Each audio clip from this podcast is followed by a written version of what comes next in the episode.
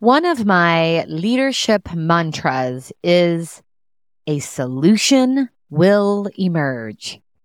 Ask my team. I say it multiple times a week, and whenever anything unexpected or challenging pops up, technology glitches, lost opportunities, being asked to do something we've never done before, something quickly changing directions, whatever it is, I quickly remind myself that a solution will emerge because it always does. Life has a way of working out.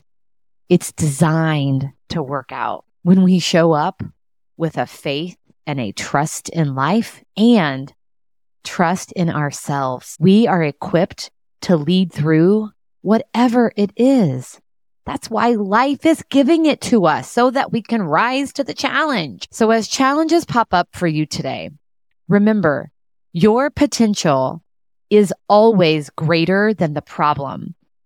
You have it within you to lead through whatever it is. Know that and believe in yourself. What a great way to take care of yourself and each other.